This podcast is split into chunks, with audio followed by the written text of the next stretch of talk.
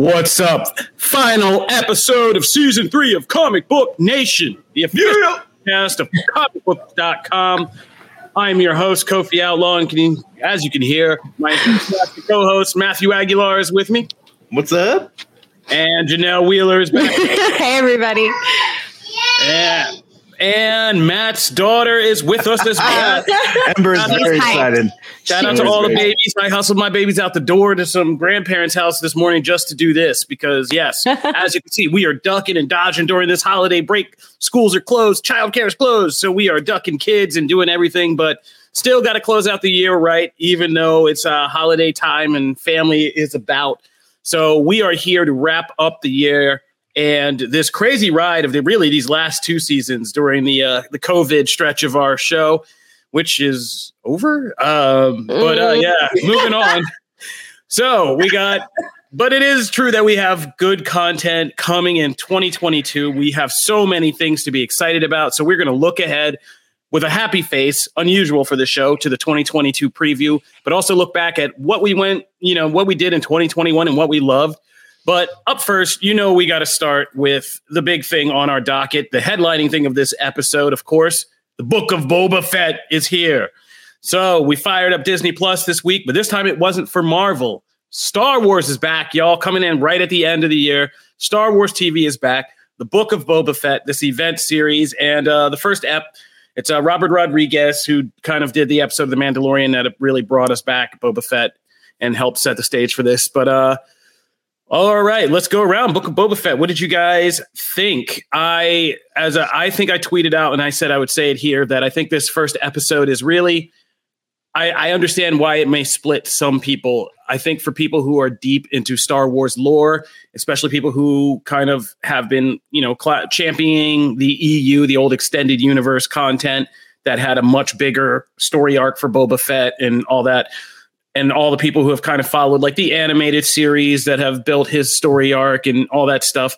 I think this was good fan service for those people. I can understand, I don't necessarily agree with, but I understand why mainstream viewers may have been like, this isn't the Mandalorian I came for, like, you know, that type of deal. But um, I see both sides of it, but I liked this. I think we talk here because we are Comic Book Nation. We talk a lot about comic books. We talk about that sacrificial first issue that helps you kind of get over some stuff you need to kind of put out there to set the stage for the larger story you're going to tell. I feel like this first episode was very much that.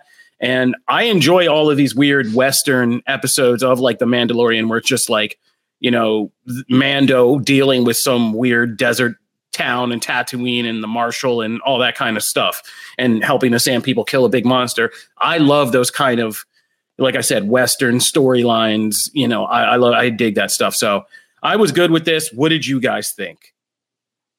Janelle?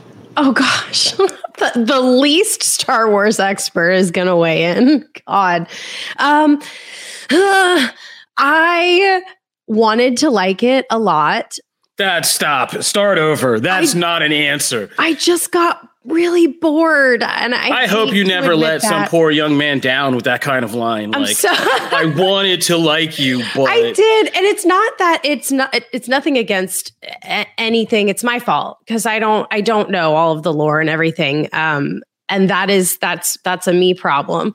Um it's just hard. It's really hard to like live up to the hype with all of the Marvel releases when it's not my go to fandom. I still think it was a beautiful job. I loved the acting, I loved the characters. I thought the world building was amazing. It was really cool. It's just obviously like not at the top of my list. And that's just because I'm not a huge fan.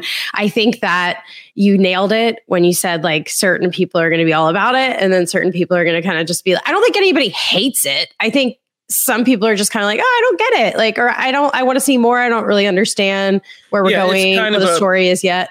Let me just put a like a thing and help you save you from this sarlacc pit that throwing you into.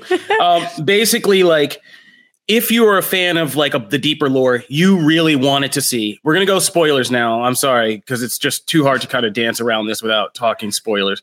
And really, it's been a couple days here, so these aren't big spoilers. So we get to find out what how Boba Fett came back after Return of the Jedi, right? Is a big part of this episode.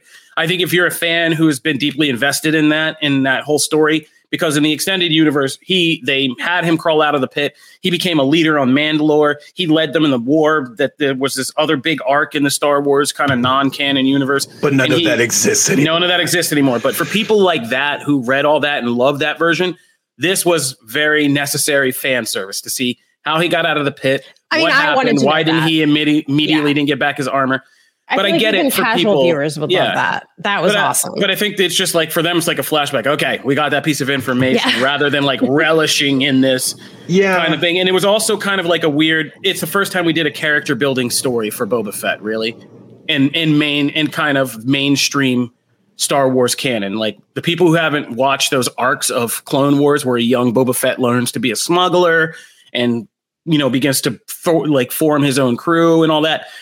These people just need to know who this dude is outside of the armor, and they literally do that for this episode. They take him outside the armor, and they're like, "Okay, we're gonna Iron Man three this. We're taking him out of the armor and showing why Boba Fett's the man." Oh, don't bring up Iron Man 3. That is God, cool, that trash of Um, movie.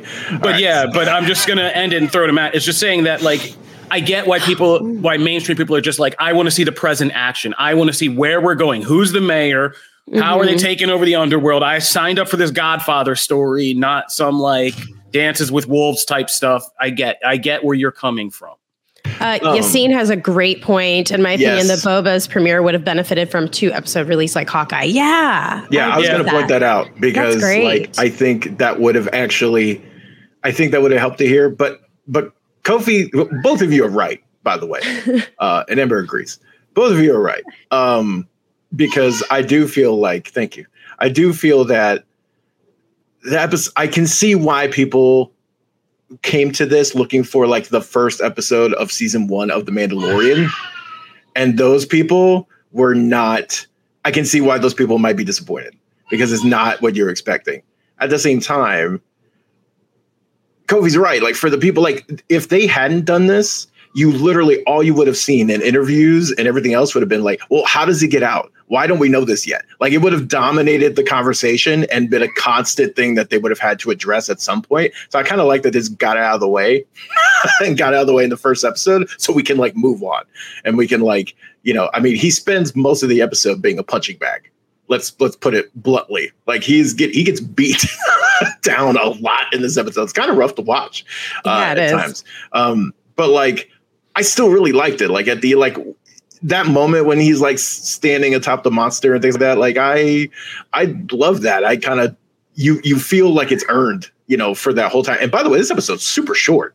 Was it thirty minutes? 38. 38 it didn't feel like 38 that must have been like eight minutes of credits like that's just episode was super short um but i but i liked it uh, i'm more of the person though that is kind of like i'm ready to put that to bed because i i wanted a reason i didn't necessarily need a whole episode of reason so i'm good we're, i'm glad we're like good there i want to see more of the present stuff because some of that stuff is what intrigues me most like him and fennec's relationship and like them working together and that whole fight scene was awesome by the way like I want to see more of that stuff and Yeah. him like taking over that Hutt role in this world and how people react to him. Like, oh, that stuff is really interesting to me. Not Mhm. necessarily the like dipping back into return. Like, I, I'm glad they did it though. All right. I'm going to say, as a Star Wars nerd, I like that they took. I think this was a very meta episode, like that. Literally, and we're going to talk about meta stuff today a lot. But uh, this kind of dipping back, like I said, to t- literally to take Boba Fett out of the armor because everybody's like, he's just a guy in an armor. He's not a real character. Like that's been the whole kind of thing. And this was like an episode that took him out of the armor and said, here's why this guy's a badass. And and and I think it was also good stage setting for why he's coming into this and and actually adding more character to him to say why is he coming at this like I'm coming from a place of respect rather than a place of fear and his whole insistence that like he's going to rule like this. And I think this Sand the Tuscan Raider story is to meant to help us see how Boba Fett learns the power of respect. And the thing at the water in the end, like that's really dope at the end when he gets the cup and the guy just kind of quietly hands him the little gourd of water and he drinks it. And that's like the last line. He's just like, ah, and then just like, you know, yeah. I mean, there's some crazy stuff in here. The Clash of the Titans monster, I wasn't like the, the biggest fan of. I knew something was coming out of the sand, but they've done a lot scarier stuff in Star Wars. I mean, that guy was kind of funny.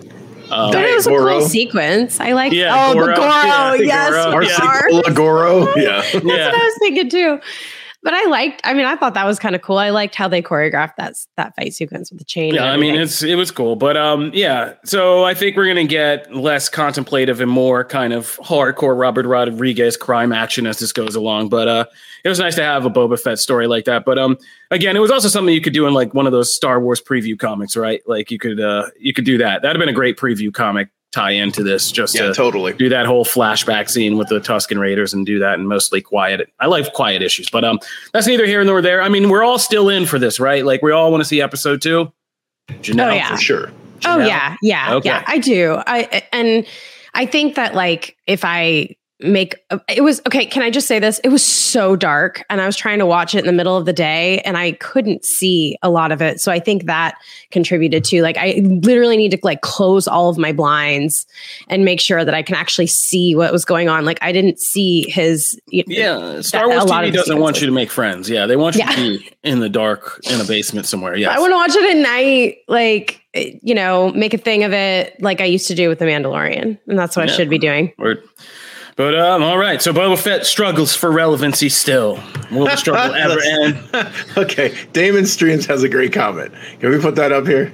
Yeah, going going from the dragon to this uh, it's like that's amazing. That's a, that's perfectly accurate too. I think that's very accurate. my champ that's a oh, From, yeah, that's uh, Mandalorian season two premiere. Yeah, yeah, yeah. No, I mean that's what I said. Like we've seen sam people take scarier things on in the sand before, so I mean, Mando. I mean, it just kind of makes Boba Fett looks like he's not doesn't have the kill. But I mean, he did it without any weapons. Like that's true. He should have taken on the Dune worm. Yeah, oh, sandworm. He should have killed a Sarlacc. He should have been like, "I'll murder you." um, I'll eat you. Uh, yeah, but uh, Patton. I mean, I think this episode we all know was for Patton Oswalt, and God bless Patton Oswalt because uh, if you haven't seen that that funny, he keeps nailing it. That weird monologue he did for Parks and Rec as like a nerd it's at a so good, stage. man. It's so just, good. They just keep we keep knocking things off that list that actually begin to happen. So, yeah, congratulations, Patton Oswalt. You we we got the opening in the Boba Fett scene you described so many years ago. So that's Book of Boba Fett. We'll be back because uh, Star Wars TV is not going anywhere, as we'll talk about in our 2022 preview.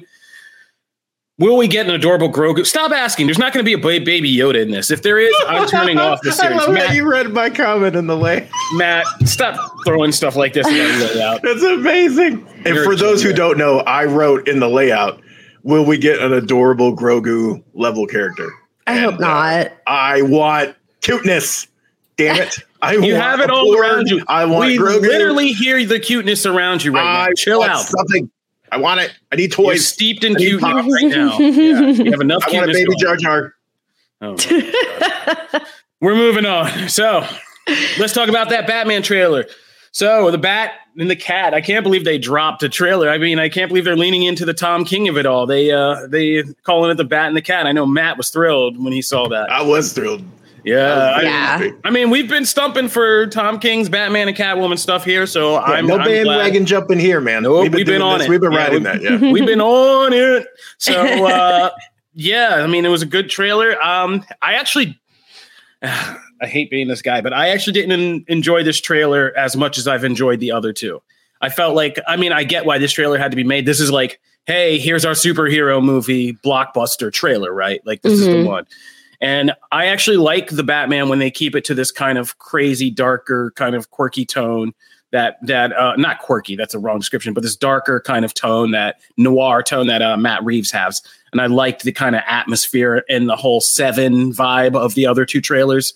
Um, this one was, like I said, more traditional superhero, but the footage we saw was amazing. I mean, that car scene with Penguin looks even better when you see it. How crazy that sequence gets. I mean, you know, we're going to get into it. I love Zack Snyder and I love the Snyderverse, but I mean, that blows away that Batman super. I mean, just from what I've seen, it looks like it's going to be more thrilling than the Batman versus Superman kind of car chase scene with the Batmobile uh, or the Justice League stuff. I mean, that just looks crazy and kind of raw and stuff. And I'm, and I'm loving it. So, not going to complain. And I love Zoe Kravitz Catwoman. I think comes through in this trailer like 10 times more when she oh delivers oh gosh, like yeah. the, the nine lives line that can be so cheesy, like, but she kind of pulls it off. And, yeah, she's going to be an awesome Catwoman. So If you guys don't Yeah. know, we tweeted it out. Uh, we have a Marvel podcast now here at Comic Book, but we don't have any representation from DC. And it's been a long, dry drought of a year because after we Mhm. got to luxuriate in the glory of finally getting the Snyder cut over here, it's been a long stretch. But uh, next year, baby, is our year. If you're a DC movie fan, Dude, it's gonna we're going to be DC Nation over here, crazy. Yeah, we're going to be going in. So it's going to start with the Batman, and uh, yeah, I mean, I'm psyched. How do you Batman, guys Blue feel? Beetle, Black Adam. Is Shazam this year or no? Is that Flash? That's next year. Shazam Do we is have 2023. Flash this Back- next year? Batgirl? I think Flash is 2023 as well. Okay. Black Girl's 2022. Yeah, Duh. back. Yeah, Batgirl. We have a lot of stuff Absolutely. coming to HBO Max. Like it's gonna be, it's gonna be a good year, man. It's gonna be good, man. Yeah, I think Batman Batgirl trailer. didn't Batgirl get promoted, or is that Blue Beetle? One of them got moved from HBO Max to a full theatrical release. I think Blue Rough on my Beetle. Um, yeah, good times, man. Good times. Oh, people are saying Blue Beetle's now 23. Yeah, it's a 23, but it's Oh! Dude, DC rules. look, we got good stuff coming. We're we're all good. We're not wanting here. We're gonna have some good stuff happening. Well, we're not going to get any Rocket Fast and Furious. oh my god. Put that out there. yeah, I'm writing that Put up right there. now. All right, we could go there. Yeah, no, the Rocket coming back for Fast and Furious. He's got Nope. Black Adam. He's got Hobbs and Shaw. I mean, but that Vin Diesel message was crazy, right? Like, Vin Oh Diesel's man, message- so passive aggressive. I mean, I mean, I mean, it was dirty. He threw the kids in there. He's Yeah, like, man. "Oh, my kids want Uncle Dwayne. Let's do it for Pablo," meaning Paul Walker. Like Johnson and Dwayne Johnson's heart has gotten hard. I think that Black Adam role did something to him. He's just like, "Man, f that. I'm not coming back." And you know, why would he? Why why deal with that again? So Fast and Furious fans. But you know, you know Johnson, they'll just have to film like completely separate countries, like, and he'll be talking to a matchstick that's actually Vin Diesel or something. But He'll I'm be sure on Zoom. Yeah, they'll put Johnson will something be on together. Zoom, like reaching through with like a screen with like, and he'll be like fading in and out. He's like, I won't be even. I won't be even in the same state. Yeah, but uh, yeah, Fast and Furious beef. My goodness, How did we get on Fast and I don't know. So yeah, so uh, did you guys digging that Batman trailer? I mean, I loved it. I was Yeah. super pumped. I've watched it like three times.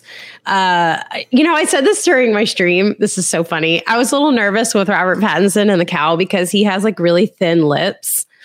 And when you're Batman, it's just kind of like all you see is lips. And I was kind of worried about how that was going to look, but it didn't rub me the wrong way when I saw it in the, the close ups and stuff. I know. Hey, listen, in every Batman movie, I'm looking at their mouth constantly because that's what you see. And You're so not wrong. You're not wrong. the fellas who have a great mouth stand out to me. And then those who have really, really thin chapped lips is that's another thing. So, anyways, it's just a side thing. His mouth looked good. We're okay. I'm not mad at that. And uh Janelle sees Robert Pattinson's like, you got. oh my god, I mouth." just snorted. That was yeah, amazing. no, I. I was 30 really freaked out with that casting at like in the beginning, and he's like slowly grown on me. And now, by the time I got to this trailer, I was just uh, I'm about it. I'm really pumped to see their chemistry. I hope that it's awesome. LMAO lips are a Batman prerequisite. They are. I just want to see your internal monologue every time you're having a conversation, and just like a camera zooms in on the person's lips, and you're just like Janelle cuts back to Janelle, like Janelle's widening eyes, and like yeah, it's just it's pretty crazy out there. My God, you guys. Okay, Batman lips, very important. Pattinson passes. you emote. That's good. I know Matt's in, so let's uh, keep it moving. Let's get into uh, so Matrix Resurrections and Spider Man. We're gonna do a little cleanup here, real quick. So Spider Man's made a billion dollars, right? Like Wow. Spider Man crushed it. So to answer our own question, because I've seen a lot of people pick up this podcast has actually still been blipping on the radar of getting listeners. Is our question: Can Spider Man No Way Home live up to the hype? Let's revisit that. Yes. Yes, it can, mm-hmm. both in money, Yeah. which we knew, but also in delivering an actual story, which was, you know, really awesomely surprising to see how they turned, you know, this spectacle event into franchise cleanup, a franchise restart in many different directions, possibly, and an actual really good Peter Parker story. So, yeah. yeah, I mean, all the money due to Spider-Man No Way Home, like, yeah. But uh Matrix Resurrections has taken a beating. Yeah. That movie has just kind of crashed and burned at the box office. And it doesn't look like it's faring very well in the court of public opinion. Hmm. Um, it's been really divisive. I mean, there's been I think I put it on Facebook because I was so interested, and I told you guys, like, you know, The Matrix was the movie that made me want to get in this business uh, of doing like fan sites and getting into fan discourse and chat threads and all that stuff. And Matrix Resurrections might be the beginning of my retirement plan because, yeah, I dip back into social media. I've been taking a break this year, but I dip back in just to have conversations about this movie, and it just is. I don't know if you can have a Matrix movie anymore. I really don't. But uh, first things first, just just let's put it out there. Everybody does know that Lana Wachowski used to be Larry Wachowski, right? Like Mm-hmm. I've had to mm-hmm. have this conversation a lot. Really? People are mad. Yeah, a lot of people out here mad at the Wachowski sister for screwing up her brother's work. And I've had to say, bro, sit down for a minute. I got to tell you something. Like, here's oh where it's going on. Okay. Yeah, it's been, yeah, it, that's been a little thing. So let's just put that out there. Um, but yeah, I think, I don't know. I don't know. And there's been a lot that's come out. Like, this movie was very meta about the fact that, like, Warner Brothers was going to make it anyway they even if the if Lana didn't come back and bring back Keanu and Carrie and all that, they were going to do this anyway. Wow. And it's kind of a commentary about its own existence and it's a funny thing, but uh, yeah, I mean it's gotten it's gotten uh, pretty beat up. It's only made sixty eight point seven million dollars so far. Um, which I mean, I regret not seeing it in the theater. I feel like it would have been a much more impactful experience if I went to the theater. I just did not have time. Yeah, I know, and I mean, it, I think more people would if word of mouth has been has been uh, if word of mouth had kind of carried it more, but it didn't. So I mean, it's just it's just a funny kind of interesting thing to see these kind of two movies play on like nostalgia and this very kind of meta narrative about franchises and like what they are. But I mean, obviously, Spider Man's a much bigger spectacle and and deal and if people had to make choices this Christmas time, it looks like they we know which choice they made in the HBO Max thing. But um, it'll be interesting to see Matrix if the HBO Max attention was enough to somehow keep the franchise going in some form, which is what Warner Brothers seemed to want in the beginning anyway. So uh, yeah, I don't know. But they can't bring Laurence Fishburne back, Briarwood, because they killed him off in canon. They even make a joke about that in the movie. Yeah. Like yeah, they killed him in canon, and they can't do anything about that because that's what they do with franchises.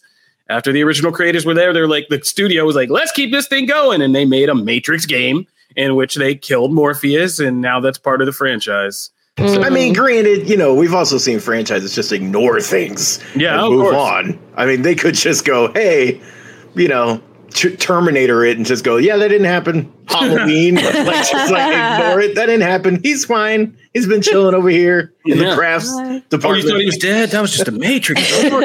That's you know, Matrix. They could do that. Locked him in a prison because I really enjoyed this movie a lot. I rewatched I enjoyed it, it too. It I rewatched it and I liked it and I wanted more Matrix. Man, just give now, me. I don't love. Matrix. Okay, so by the way, I don't love the. So no, you know what? I'm not opening that can of worms. Because no, no, no. It's like a longer Careful. discussion. It's probably you something. all don't that, know. Matt can break the world when he starts to open. I don't, I don't need to jump into that, but uh, so that maybe for another time. But I do, I do, I don't. I see a lot of things of like trying to explain why it's not doing well, right? Because it's only made what it made like 22 mil. Yeah, like its opening week or whatever. Hi. Yes, my munchkin also says that this is true. This is the case. Uh, but like figuring out why like people are leaning on like oh well it's the HBO Max streaming thing and oh it's this I I don't think it's as easy as any of those. I think it's a more complex issue, but I see a lot of people like going to that and like looking and comparing it to Spider-Man and the fact that like, oh, well, see, that only went to theaters and this one did this. I don't think that's the case. I think people were going to see Spider-Man regardless. Yeah. Like that's an end game style level thing, right? Especially when all the leaks were out and people knew multiple people were in it and stuff like that. Like, I don't think you could have released that on you know, they could have brought back Friendster and put that streaming only on that thing and it would have made money. Like, I, I don't think that's an adequate comparison. And I actually was very grateful for, for Warner Brothers doing these movies on here throughout this crazy year and making it so that I didn't have to go to the theater and possibly, you know, put certain health things at risk for that. So I don't like that that is kind of that narrative is raising up a little bit as to explain why Matrix didn't do well. I don't like that. I think that's trash but I am just bummed in general because I really liked it and I want another one. Like now that we've established all this stuff, I want more bugs. I want more. Like I want all these things that we've set up, man. Probably ain't getting it, bro. I know that sucks. It hey, anime crowd still loves you, Matrix. Come make another Animatrix and and do us all a favor, huh? Mm-hmm. All right, That's but uh, y'all chose Spider Man and Matrix. Well, we're we're all gonna we can all talk about it in our little Matrix pods on social media about how much we hate the Matrix now. All right. So we're gonna take a break, but when we come back, we are gonna talk about the year 2021. We're gonna do a recap, look ahead at the year 2022 for all the great stuff we're gonna be excited for, and we're gonna talk about the last comics of the year. Ooh. That sounded ominous. It's not to be. See you guys in a minute.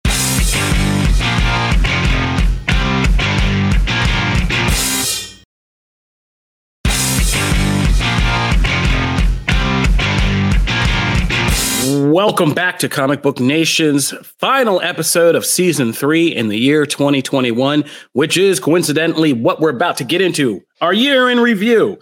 So, this year was an interesting year, of course, because uh, we had to come through the pandemic and get back to a place where, you know, a void of content that we've never seen before was staring us in the face. And we had to all kind of come through it collectively and get back to getting new movies, new TV shows, and all this new content. Um, some of it really hit, some of it did not. Some of it will always be weird for their weird COVID staging and blocking and the way it was filmed and all that stuff. Plans that were interrupted and had to be redone and reshoots and all that mess. But this was the year that we sorted through the mess to get back to where we're going to be getting much more regular feeling streams of content in 2022. So let's take a minute. Um, I put this in the notes and I told you guys to watch it. I think I don't remember if I ever sit, hit the button. We've been so kind of frazzled in our communications through vacation, but uh, I did see the movie Don't Look Up, which is the other big Me thing that's supposed to be part of our Matrix and Spider Man discussion because it's been part of the discussion online about people saying, oh, comparing Matrix as in its kind of messages to like Don't Look Up and its messages. And um, uh, I watched Don't Look Up, which is the new movie by Adam McKay, who did like Anchorman and a bunch of stuff he's done with Will Ferrell, but has also done this kind of socio-political stuff like The Big Short and looking at the financial collapse and the kind of the tragic comedy of our society. And this one is a kind of fan, you know, not fantastical, but this kind of, you know, hypothetical, slightly hyperbolic, maybe not at all hyperbolic theory about what would happen on Earth if we figured out like the Armageddon scenario was happening, like a big, uh, you know, comet or asteroid was coming to nail Earth, and would we be able to rally and solve the problem? And of course, it's a tragic comedy of no, we wouldn't. Um, I enjoyed it for what it was. I thought, as some people have kind of criticized, I agree with the criticism. At this point, like reality is so much weirder than anything this movie could tell me that I was just kind of like, eh, yeah. And it's also kind of weird to watch a movie saying we'd be too distracted and kind of self absorbed to get ourselves out of a world ending crisis by some of the biggest people responsible for our obsession and weird stuff and and kind of superficial stuff, namely like some of the biggest celebrities we read about in headlines and stuff, then preaching to us messages about like, oh, you guys are too absorbed and stuff like it, that gets a little weird. And at hmm. two hours plus minutes, I this movie was a little too long, but I get the message. Um, but I'm gonna be the contrarian and say I didn't enjoy it as much as Matrix. That's just me. Yeah, I definitely did not enjoy it as much as Matrix, but it was because I like happy endings and it really messed with my soul. And then I couldn't sleep because I was like, oh my God, this would actually happen because we are failing as a planet on so many levels and humanity sucks. And it basically took the inner pessimist that wants to come out in my life every single day and it massaged her. And it was like, come out, hate everyone, hate everything, be miserable and and and not be able to sleep tonight. Just worry and let your anxiety just take over your entire body. That's that's what it did to me. So I did not recommend my parents to watch it because I was like, "Mom, you're not going to be able to sleep." It's like very disturbing, and to me, it hits hard because I really could see that happening. I mean, yeah, I mean, yeah, I, I don't doubt the truth of it. Uh, I was waiting mean, for Russia to save us. Like I was like, "Come on, Russia, let's go." but I, I, mean, was like, "Team Russia, Team China, like anybody but the U.S." Like I was like, "I hate us." I get, I so get this movie is doing, but weirdly, I still think that the Steve Carell movie, "Seeking a Friend for the End of the World," oh, that that nailed that it. one got me even worse. Like, Yeah, that ending, like, really did get me too, which is a similar thing. Spoiler. yeah. alert. Um, Um, I didn't have a chance to watch this. No, that's okay. Uh, okay. But but it, but it was one of those things where kind of what Janelle was talking about was one of the reasons I wasn't you know necessarily even planning on watching it when the trailers hit and things like that. I mean, it's got an amazing talent in it, and like They did McKay has job. has really sharp writing and, and and stuff when you've seen some of the clips and things like that. But like this is one of those things where I don't need to be convinced that uh that like this kind of stupidity exists. I don't need to like I don't need the reminder that yeah, this could really go bad because some very stupid people and some very dumb policies are in play. You know what I mean? Like Yeah. I don't I don't need Especially that during the holidays. Like I'm good. I like I know that's the case. I, "Oh, I can I watch believe a you. Hallmark movie. Yeah. I fully believe you. I'm convinced. I, I'm with you. So it was kind of like I don't necessarily, you know, need them. It's kind of like why you, sometimes you don't watch the news because you're like, no, I know it's terrible. yeah. I Ain't know nothing on the there. news but the blues. Yeah. Oh. So, but you know, but I was curious because you know McKay had such a history of like writing like heavily more slapstick comedy with Farrell, and then since then, since they kind of split, he's like taken like a 180 and like really gone, you know, on topical stuff and really kind of dived into that. It's interesting to me. I think that's fun. Yeah, no, I mean, but it's on Netflix, It's so good. It's yeah. good. It's just really like oh, It- it, it's can be a, lot, little yeah. frustrating and it like can be. I mean, there's some funny, funny scenes in it. And Yeah. I think Jennifer Lawrence is good. And She you know what? it. I never thought I'd come out of this year saying this, but in the past two years, I think my appreciation of Timothée Chalamet has grown. You know, leaps and bounds. That kid is. He's a good actor. He's funny too. Like he's funny in this, and Mhm. yeah, the role he plays, and he's and he was hilarious on Saturday Night Live. So he's Yeah. actually in this, and he's pretty funny. And there are a lot of funny kind of cameo appearances from different people. Cate Blanchett's great in this, and like yeah, Mhm. there's some great performances from people. So you know, it's on Netflix. If you're looking for something to check out, if you're wondering if next year's the last one, this is a good one to watch before 2022 kicks off. All right, so let's talk about other things that happened in 2021. On the complete other end of the spectrum, I thought that. uh for my year in review, we each kind of we're going to go by each of us kind of pick some things from the different content platforms we talk about. And so my thing for movies this year I picked was Free Guy, the Ryan Reynolds movie, You which stole was that from me. Oh, that was my number yeah, one. did, girl, swiped it out from under you. But um, Free Guy was such a special thing for me because Free Guy came out at this time when we were all just kind of still. A lot of us were just kind of cautiously creeping back into movie theaters, and we hadn't been to a movie, and we definitely hadn't been back and called back to see a movie like a new IP, something that we didn't know anything about really Mhm. Uh, that wasn't a Marvel movie sequel or a prequel or a tie-in. And we got back in the theater to see this, and it was just like I think for us, we got like some preview to see it, and we were lucky enough to get that and sit down.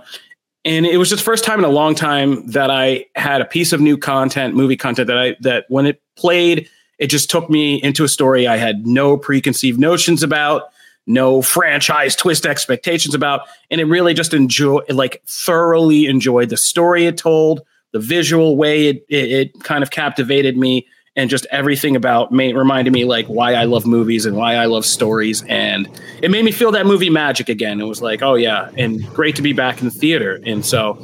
Thank you, Free Guy, because that was a much needed pick me up in return, and I'm sure the other two feel this way. You guys chime in on, even though this is my gig. Oh, absolutely. Free Guy was my favorite movie of the year. Wow. Yeah. That, I liked it more than Spider Man. I, I really, really enjoyed did. Free Guy. I- Free I Guy was it. really fun, man. I no no Yeah. argument here. Yeah, so that was that why I picked that. Um, on TV, of course, I just went with the overall Marvel Disney Plus experience. Uh, this year, it had me Marvel Disney Plus, whether it was bad, whether it was good, the best, the worst of it.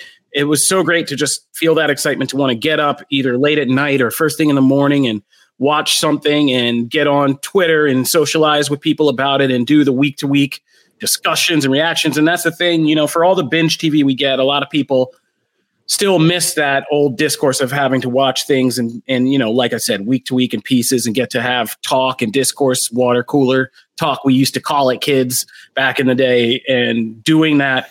It's been a lot of fun again. And seeing each marvel show with the cameo surprises the storyline developments the theories the mephisto all of that like doing all of that, you know, getting the even the Ralph Bohner, you know, just led down all of that Quicksilver That was stuff. so fun. yeah, like it was just it was good to be back on a TV experience with a bunch of people and and really and really enjoy that again. So that was my favorite TV experience of 2021. Finally getting the Marvel Disney Plus series and and they actually did deliver that MCU feel for the most part to TV and having fans get in on that was great. Um For comics, uh, for an individual comic, I said uh, Last House on the left or Nice House on the Lake. James Tynion has been kind of a focus of ours since we did his Batman run, but uh, this spinoff comic has been my favorite. Uh, it, has been just a great sci-fi mystery story with a very deep human character core. I would love to see somebody make a series out of this, like HBO or somebody one day. Yeah, because it is so good and just like sci-fi trippy and freaky at times, and great comic series. If you're not reading that, uh, He's nice been aces this year, man. Yeah, it's been so good. And uh, in the general sense, Star Wars comics. Star Wars comics have held me down through this pandemic, man. like it's been so good to see Marvel's kind of run of Star Wars comics get into these big, important feeling events that kind of revisit old, even old places in the continuity, but still make them feel awesome in these kind of new ways. So that was it for me for comics. With Star Wars comics, Nice House on the Lake. For TV, Marvel Disney Plus, and for movies, Free Guy. Love that. Yeah, that's my list. So that was hey. what made me happy in 2021. Yeah. Janelle Wheeler. I'll start with comics because we're on it. Uh, you know, King in Black. It just yeah. like stuck with me. It I was so about it. I, I was very excited. By the way, we did the math in my channel um, since I started on the podcast, we started doing comics like regularly. I've read over 500 comics. That's amazing. That so is awesome. It was like 400 something because we do three a week. And then adding on all the ones that I've been reading, we're like straight up, we're around like 500 comics in my lifetime. I'm really proud of myself. Um, so King of Black was amazing. And uh, going into movies, Justice League, Zack Snyder's Justice League, like it, it I watched that thing three times and I know how long it is. and I just enjoyed it. I watched it with more than one person. I watched it on my own. I just had that. I loved it. It was everything that I wanted it to be. And also, like with the Disney Plus stuff and with a lot of the Marvel content, there it's just a, a little bit more lighthearted.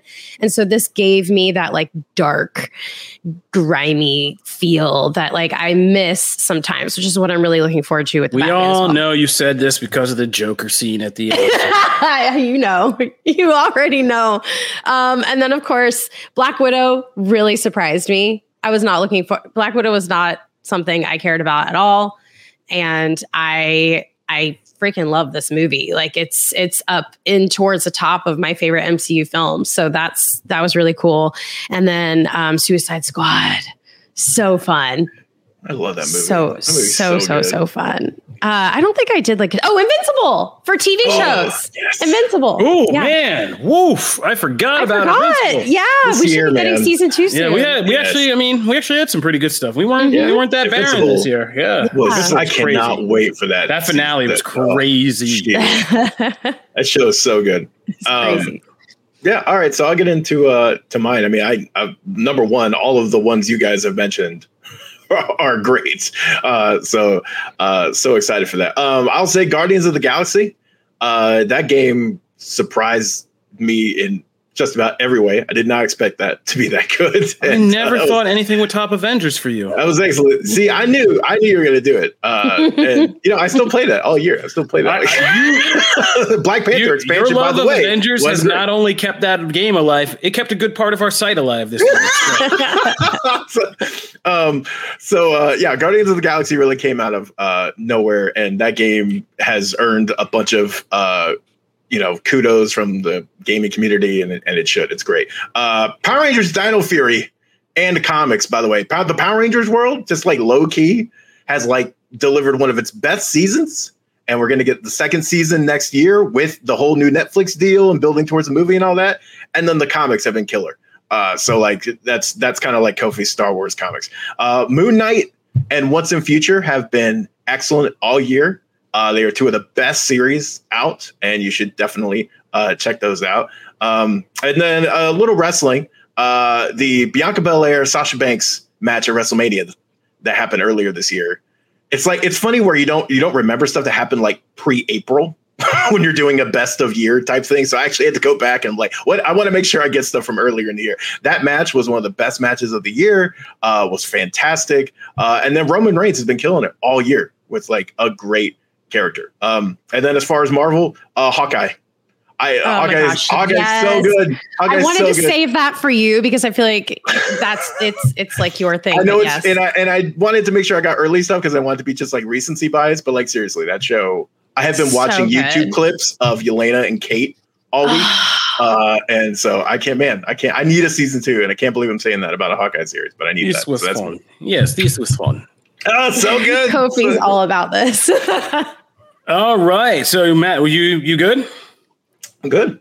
All right, so guys, that is our 2021 look back. If you want to tell us more of your experience, drop us a note in the chat right now, or just go follow us at Comic Book Nation on Twitter so you can talk to us all week long. We love to interact with you guys. So tell us what you love this year. And uh, yeah, let's have that conversation. Now, let's close the book on 2021 and open the book on 2022. New business. Let's talk new business. All right. So, what am I looking forward to in 2022? Um, let's start right at the top. You know, you know, Janelle, we'll swap our movies. Let's swap our movies. oh, oh, I- okay, we'll swap our movies Oh. because I feel like bad. I, I realize what I did there. I I'm don't gonna care. go- I'm gonna Listen, swap- I want everyone to be excited for this. Oh, no, no, this should be okay. everyone's number one. Yeah, we're gonna let you. We're gonna let you swap. We'll, we'll keep people in anticipation. So I'm gonna steal your movie and say the Batman, mostly because of the lip argument that is now swayed me. Um, I'm looking forward to a new Batman. Uh, besides, long before I ever saw The Matrix to actually get into this, what got me into comic book movies was seeing Batman '89, of course. So I've been at the foref I've been there opening day for every new Batman movie there has been.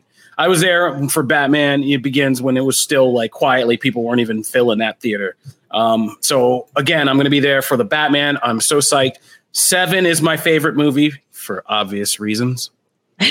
And I'm just looking forward to a movie that combines Seven and the Batman into like one kind of freaky noir flavor. So, uh, obviously, I'm going to be looking forward to that as a movie. Um, and in general, I think I put down the larger. I'm looking forward to DC movies coming back. I love Marvel movies. I don't dislike them at all, but I'm also a noted. They call me DC outlaw for good reason. I also love DC Aw. movies. I love DC lore, and I just love the kind of crazy, wild, different things DC, that Warner Brothers and DC films kind of throws at us from the from Joker movies to Zack Snyder's Justice League to Shazam to Aquaman. I, I just love the kind of crazy variation that we get with DC.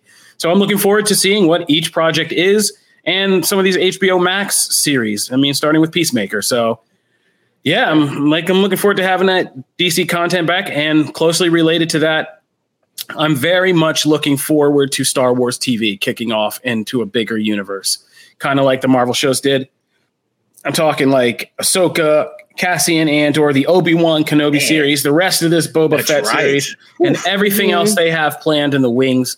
Star Wars TV has been, I think, the best thing to happen to this franchise if we're just being fully 100 honest. I mean, because people are never going to get into the comics and animation, but for mainstream Star Wars, this TV stuff has been great. I'm looking forward to more of that.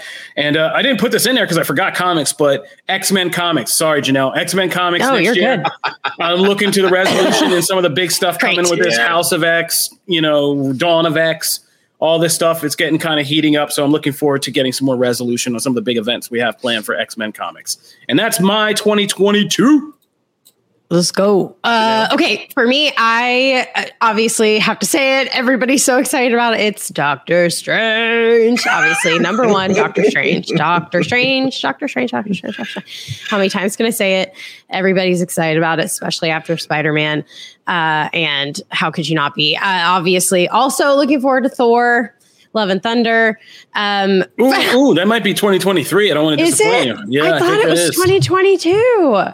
Uh, Like I looked it up I before. Uh, you might be uh, you might be right because But things have changed so much. I don't know what. keep No, July 8th, 2022. You are correct. Yes. I am Oh my god, I'm so proud of myself. I looked it up because again, I was like you. I was like, I just don't know what I don't know what's going on. You never know. Um, so, anyways, I'm pumped about that. Um, I, selfishly, I'm really excited about Super Mario Bros. movie because I just want to see what. Oh, it is. that's right. I forgot. That's I'm happening. Oh excited. God. I am a huge. I'm probably one of the biggest Pratt Nintendo Mario. fans. hmm I'm a very big fan of Nintendo in general, and just video games. Obviously, I'm a gamer. The Last of Us. Uh, that's going to be a crazy. I'm so awesome. scared. I'm You're so scared? Oh man, Oh. Halo's this year too, isn't it? Yeah, Yeah. Halo. Yeah, but Yeah. I'm so scared for the. I mean, video game TV is taking a big step next year. We're gonna get. Yeah. For, they're they're going through that Nolan that Nolan esque period And where- movies. Yeah, Last of where Us they- is going to be mm-hmm. Yeah. a benchmark. very much. Yep. So. Yeah, I'm I'm so nervous about that because those games are just like movies in and of themselves and entertaining kind of cinema. So Yeah. I hope I hope this comes out right. Yeah, I'm really into like TV shows a little bit more than movies just because there's just so much content. But I also am throwing in Ted Lasso the next season because it's just such a good, wholesome, happy show. And then I forgot to also add House of Targaryen because Oh, I'm a huge Matt Smith fan from Doctor Who. So uh, That's the reason I'm into it. Not the Game of Thrones, but the Matt well, I love him in The. Crown. I love him in anything. So, but yes, I'm very excited. I want some more platinum peeps on the screen. nice. Um, uh, well, so I already mentioned before, uh, Dino Fury season two will hit Netflix next year. Uh, also, we will get the. We've already got a teaser trailer for it. Uh, we should be getting Witcher Blood Origin. Uh, hitting Netflix sometime next year. Uh, I don't think we have a date yet, uh, but I would bet probably somewhere towards the end of the year. That seems to be kind of their calling card. Um, and uh, that looks that looks awesome, and it's a, and it's a big prequel, and so we should get Witcher fans should get a lot of information there. Uh, also, uh, Beyond the White Knight, the new next chapter of uh, that comic universe that I just adore. Uh, also, we're going to be getting uh, now Moon Knight and Miss Marvel currently are listed as 2022. I know they've been shifted a bunch for all the Disney Plus shows. I'm just hoping one of them hits in 2022. If one of them hits, I'll be happy. I would be ecstatic for both. Uh, so that's hopefully on that side. Uh, Batgirl, uh, the same way. And uh, for games, uh, Horizon Forbidden West uh, is one, um, and then Marvel Zombies Zombicide and The Witcher Old World. I've got to, I've had a chance to play both, but like on Tabletop Simulator, they will both be hitting next year, actually like physical release. So hopefully it will be on my tabletop. I will be very, very happy person. Uh, in the comments, somebody mentioned the next Scream movie. Yes, I actually. Oh, yes! Let's, let's highlight that. I am really Yes. excited for the next Scream movie. Comes out in January. Um, and yeah, I think that could be a sleeper. I really do. It, Anissa it- already told me I'm seeing that by myself Yeah. because she couldn't make it through the trailer, and I'm very upset. no, for, for for the horror peeps, for the horror peeps, yeah, that new Scream movie looks like they may have cracked the code and made a really entertaining kind of soft reboot, and I'm really excited to see that. So uh, yeah, let's Looks hype up. Good. Scream 5, it'll be out in theaters in January, and about, I think, 45 days after it, it'll join us on Paramount Plus. where you can watch us. You can watch Scream 45 days to 60 days after it's in theaters. Boom. Boom. So climb that mountain of entertainment. Boom, son. And Morbius. And Morbius. Oh, everyone's I forgot about Morbius. Yeah, I I'm mean, pumped about it. I think it came out looking better. The last trailers are good, but it's not like high up on my list. I mean, Janelle, we know why it fits your agenda. Oh my gosh. Uh, The most Jared important Leto. thing a season two of iCarly.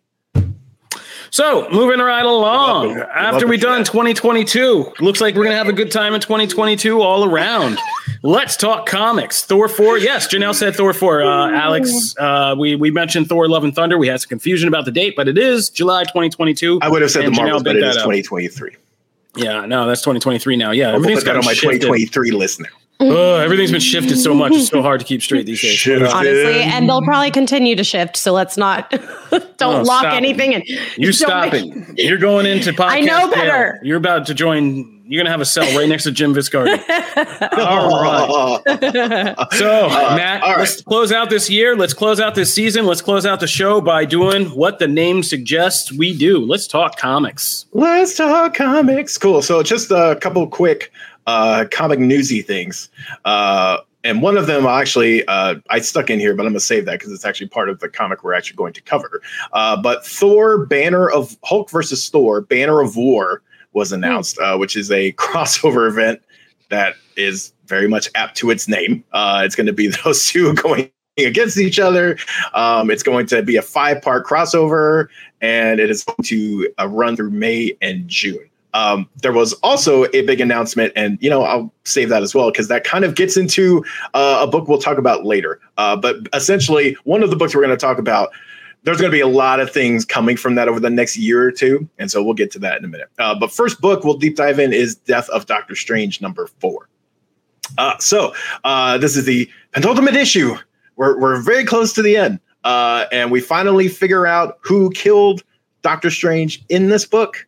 Uh, we find out what happened to his hands, which is kind of screwed up, uh, and then we also kind of learn more about uh, the like all this threat that is that has come to this place. Uh, by the way, spoilers incoming for these next three books. So you have been warned before I jump into stuff. Um, mm-hmm. So there's actually a great scene here because you don't see Doctor Strange uh, not confident in his in his abilities and his deductive reasoning and things like that. So it was actually kind of refreshing to see like this Mordo Strange face off and Strange just very much having kind of a crisis of of confidence that that sheen is gone. Uh, and i really enjoyed that. And then as we got to it was a very i like all i could think of was knives out as we get like midway through this issue of like very much like well we have to bring everybody together Murder we mystery. have to expose the mystery one by one and i i know that's it, i thought it was fun like i ate that up because i i like that um homage uh, to that kind of murder mystery story um and then the i will say the reveal uh was like a little bit of a letdown for me. Maybe I was just looking for something else, but what came after the reveal, I really like. Uh, so before we get into that spoiler, what did you guys think? I I love it. I mean, I, I love I love Doctor Strange. I love every version of him. I'm very excited about seeing all these villains. I'm it, it's just bright and colorful and fun. And by the way, I did not know we were recording this show on Thursday, so I was up reading comics until four o'clock in the morning last night. So um, I'm kind of brain dead, but I really enjoyed this. I really, I legit was up till 4 a.m. watching content and reading content for the podcast. Hey, I, I respect Commitment. it. I respect it. Um, Damn straight. Yeah, no, I and I thought this was I thought this was like a really fun issue. Um, it was fun. Yeah, only, that's a good way. My only nitpick was like, and it's not even like I hated the reveal. And by the way, the I guess we can get into the reveal. Now. Oh come on. Uh, uh no, Kofi, go. No, I'm just gonna say, like, I was just at this point, the, the identity of the murder is the thing I care about the least. It's just like, and and thankfully so, because the reveal was just like, really, really, right, the most obvious. No, you're right. we All guess, like, yeah, you know, they should have definitely even like, somebody who's hardly ever read a Doctor Strange comic would probably be like, isn't it going to probably be this guy? Yeah. Like, I mean, that that part isn't. I mean, I like the the final battle that's coming is what I'm looking forward to. Yeah. Right. I also love, by the way, that like the visual of this book of him having his hands sewn on. I actually thought that was really cool. Like I actually liked how that looked, and that's what made me kind of hype for the last issue. There's mm-hmm. also just a lot of really good Mordo stuff in this in this book. I mean, if you like haughty Mordo, I think I think this was great. Um, so yeah, it was it was a good issue. The reveal was a little bit of a letdown for me, but I still really love the series, no, and I'm excited to see. It's so true one. though. Why are they need to be fo- more focused on the villains? Like they are so interesting. Like the sisters and the baby thing, the child. Like that is the most interesting part of all of this and you're right okay i'm going to be critical here they i i don't care about who murdered him i just want to deal with the villains because that's really awesome. Yeah, no, and there was very little of them in this. Yeah, and they I have know. been a hallmark of the series so far. So yeah, I mean, I, I agree wholeheartedly. Yeah. Um, this book will be up Kofi's alley. Uh, we're going to talk Timeless number one. Uh, Kofi's been all about. He's been on the Kang bandwagon uh, for a while here. And uh, this book is the one we were going to touch on before. So essentially, they they pull kind of a Avengers does this a lot, uh, where it's essentially you're seeing a bunch of possible futures, but also probably foreshadowed things of what are going to happen later on that Kang can see, and you get a bunch of glimpses of these, um, including the uh, upcoming crossover, which is only being t- uh, teased as Judgment Day, uh, which is the Eternals versus the Avengers versus the X Men. Uh, I, I did. Everyone knows how I feel about Avengers versus X Men.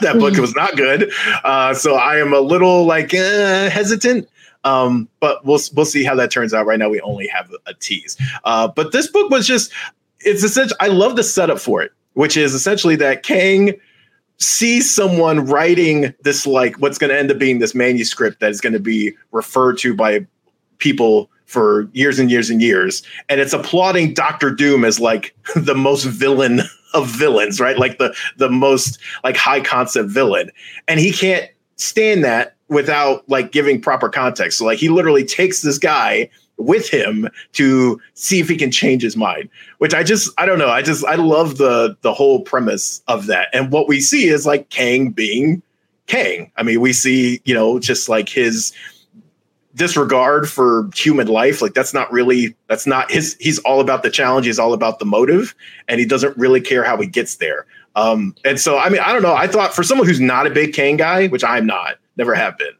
but I've really found this fascinating. I was I was glued the whole way through, and and I did leave with a new respect for this character. I don't know what you guys feel. Uh, um, one of my favorite series from the '90s is Avengers Forever, which is kind of a series yeah. that had to do the work of straightening out a lot of the Kang related mess Marvel had made of the continuity, uh, and showing how Immortus kind of really sculpted time and affected Vision and Scarlet Witch and Rick Jones and the Avengers, and it had this interesting concept of pulling these different Avengers from different realities together. Hmm. Now Marvel's still making money off that, and having them fight you know, Kang slash Immortus and all this stuff. Um, and I think the Kang limited series that just ran was the closest echo I've had of that series and examining how Kang, you know, is kind of at war with himself and his own origin and this whole complicated thing of his other selves kind of affecting him and the kind of causality loop of becoming that. I like that stuff in sci-fi stories. Uh, this takes it to another level, timeless, which is it, I like the ambition of trying to do this villain who for whom time is like completely different, right? And there's some great monologues, and this first issue is pretty is really good, and it's it's a full meal, but it's a good meal. And I love the kind of premise of stealing kind of from DC's Kingdom Come slightly by having Kang just pull this guy who's kind of this human observer into this very larger than life kind of experience that he's going through and having this guy be our focal point for all of this. And when they get to this dead world in this one part of the book where he gives some speech about who he is and who he isn't, like Kang, like one of the great Kang monologues of all that time. That sequence ruled. Yeah. It's just yeah. saying, yo, bro, you don't get it. Like you still don't and making us realize like I'm Kang. You're talking about these Marvel villains, and I've literally seen millions of people, timelines, entire realities just die either for me or because of me and like the stuff that I and how I see things you can't even like fathom like he is kind of kind of the most godlike mortal you're probably going to find but I love at this core that they like Boba Fett take him out of the armor and basically say Kang is Batman on a, like a kind of a twisted time time scale right he just wants to be the peak of everything human achievement and that's like his whole deal and it really makes his character more interesting and they're puffing him up in time for you know marvel studios yeah. to make something out of him and not just leaving this continuity mess that they've made out of kang but um yeah timeless is good and it sets up some pretty epic things has some pretty epic twists and in in this kind of fun kind of way is setting up a whole bunch of events and giving you teases of things that are you know have happened and will be happening in Marvel Comics to come. Yeah. Pretty soon. We even get the X Men, man. That yeah. Orchis tease. Yeah, yeah. Miracle Man. We get teased. We get, uh, as someone pointed out uh, in the chat, Young Avengers uh, gets teased. A new Thunderbolts team. Like, yep. there's a lot that is that happens. Uh, the son of Dormammu. If you're reading Strange Academy, that's a that's another big one. Captain America, Bucky at one point have a little thing, and that's going to be a series or some kind of event later on. There's a lot, like, even if you just want to stay kind of in the know of what's coming, I would suggest reading this. It's really good. But like, I think even just from that, it's worth checking out. Janelle, what do you think? Yeah, uh, I'm with Brywood in the chat.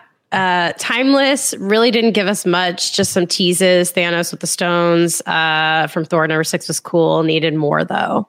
I, I kind of agree with this. I just, I, I would it's nice to get to know Kang because I need I need that knowledge. I need to get to know Kang more. But it for me, it just felt a little long and kind of pointless, but it's okay. We'll get there. I feel I have faith. I have faith. It wasn't that I didn't enjoy it because I actually really did enjoy every book this week. But I think if you're a little bit more familiar with Kang, you're going to enjoy it more but I understand him. I'm getting who he is, like what his background is, why he is, like every how cold he is, like what makes him who he is, and all the different timeline things. Like I feel like I've, I've I'm getting something. I have a nice teaser, and I'm excited to see where it goes from here. Well, and that brings us to our next book, the winner of the poll. Which, by the way, I I'm not going to lie, this surprised me. there was some really good books on this on this last poll. I did not think Swamp Thing Green Hell was gonna win, but I'm glad it did because I mean, spoiler, I really, I really enjoyed this. i am also not the biggest Swamp Thing person either, mm-hmm. but I really enjoyed this book. Uh, this is another Black Label book. And I'm always scared now when I put black label books in there because I'm like, I know you guys. I'm like, it's automatically 40 pages, easy. It's never. Kang was longer. the Kang was longer, um, but uh, yes, exactly. Much. Um, but you know, and I I really enjoyed this as a more of a not straight up horror. I guess you could go horror. I mean, it's more of a horror take on on the character, uh, but like future post kind of post apocalyptic uh, setting, and we're seeing. It, to get to the, the, spoiler, I was so happy when they revealed the character in the lighthouse. I was hoping it's that's who it was because I just love uh, and we'll and I'll go ahead and put it out here now. John Constantine, I love Constantine in just about anything. Mm-hmm. So having him be the one that kind of brings we don't really see Swamp Thing for most of this issue. And yet I was immersed. Like I was hooked. I was reading all the way through. I wanted to see us get to that point. And I'm I'm in. Like I really this issue sold me. I did not really see that coming. That's me. What'd you guys think? Yeah, this was a surprise. And Black Label, as people are saying in the comments, has been killing it. I mean, Nice House on the Lake is Black Label too, right? Yep. Yeah. So they've been killing this here. Sorry, I have something in my eye. I've been like fidgeting with my eye. I have an eyelash or something. but um, so if you're watching this, apologies if you're listening. I just thought you hated everything. no, no, man. I was been, like, man, I've Kofi is having a time. He is so mad no, at me. I love this swamp thing because I'm also not the biggest swamp thing or man thing or any of this kind of thing type person in comics, but uh, this story hooked me almost like a Walking Dead type thing with just knowing the people in this dystopian world and the mystery of like what happened and what's going on. It also made the green, the red, the rot, these kind of entities really interesting in the kind of way that like Wonder Woman Historia has made some of those gods interesting. Uh, now that we're kind of revisiting all this stuff and when this thing went full horror, like I was like, wait, whoa, like I wasn't prepared for that, but I was like, okay, and it was and it's thrilling and it's scary and kind of the antagonist they set up for this is great. Constantine uh, Constantine's introduction is great, and uh, yeah, when you bring back Alec, you know, like the the Swamp Thing, it's now set stakes up that I'm really kind of invested in. And so this was a great first issue, even if it was longer. Mm, Black Label's doing a great job. Like Swamp Thing belongs in horror like this, and the DC Universe yeah. show uh, kind of went that way, not far enough, but Swamp Thing would be a great horror mashup because this and this proves it. Yeah, I, I, same. I mean, Kofi said it beautifully. It's uh even if you're not like you're just like a casual fan of horror like myself and uh just post-apocalyptic anything. It, it, they did a great job. It was beautiful to look at. The artwork was sick. And yeah, I feel like this is on pace to be really, really good. Yeah, I mean, uh, Black Label has just really been consistent. I mean, it's just consistent this year. Uh, that probably should have been in my my list. The best of 2021 is Black oh, Label. Yeah. Uh, if I was thinking about it, I'm a goober. Um, but yeah, no, this has been has been excellent. Uh, I know we're running low on time, so I feel like we can cut comics there. However, uh, Brywood, I I swear I saw. Okay, I saw your comment. I need to know why Matt is still reading Bendis's Justice League. Well, one, I have to review it every month or twice a month or however much it comes out now. Um, it's it's like part of my regular rotation of reviews. But I enjoy that book. I enjoy that book quite a bit. Uh, it's had its issues over this run, but I, I think I like more than I don't like. Uh, also, Justice League Dark is in that book. And if you love John Constantine and Detective Chimp, you have to read that book. It's so good. Anyway, there you go. That's comics. and weird end to an equally weird year provided by Matt. There you go. That'll do it for Comic Book Nation this episode, this season, this year. Thank you to everyone who has been riding with us for the last couple years, season two and three, and everybody who joined in this year. We love all you guys and we love all our regulars. Shout out to all of you. We don't have the time to go through, but you know who you are in this stream and that stream and that stream over there. Uh, thank you again we got big things coming in season four, guys. Hopefully soon you'll see us back in a studio. What? We have a crazy new studio that's just waiting for us to get back in there. We got big plans for big guests. Like we got we got some things coming, guys. So uh stay tuned because Comic Book Nation season four we want to be back, baby. Getting back to form here. So we'll see you guys then. Thanks again for everybody for tuning in. Subscribe on your favorite podcast platforms.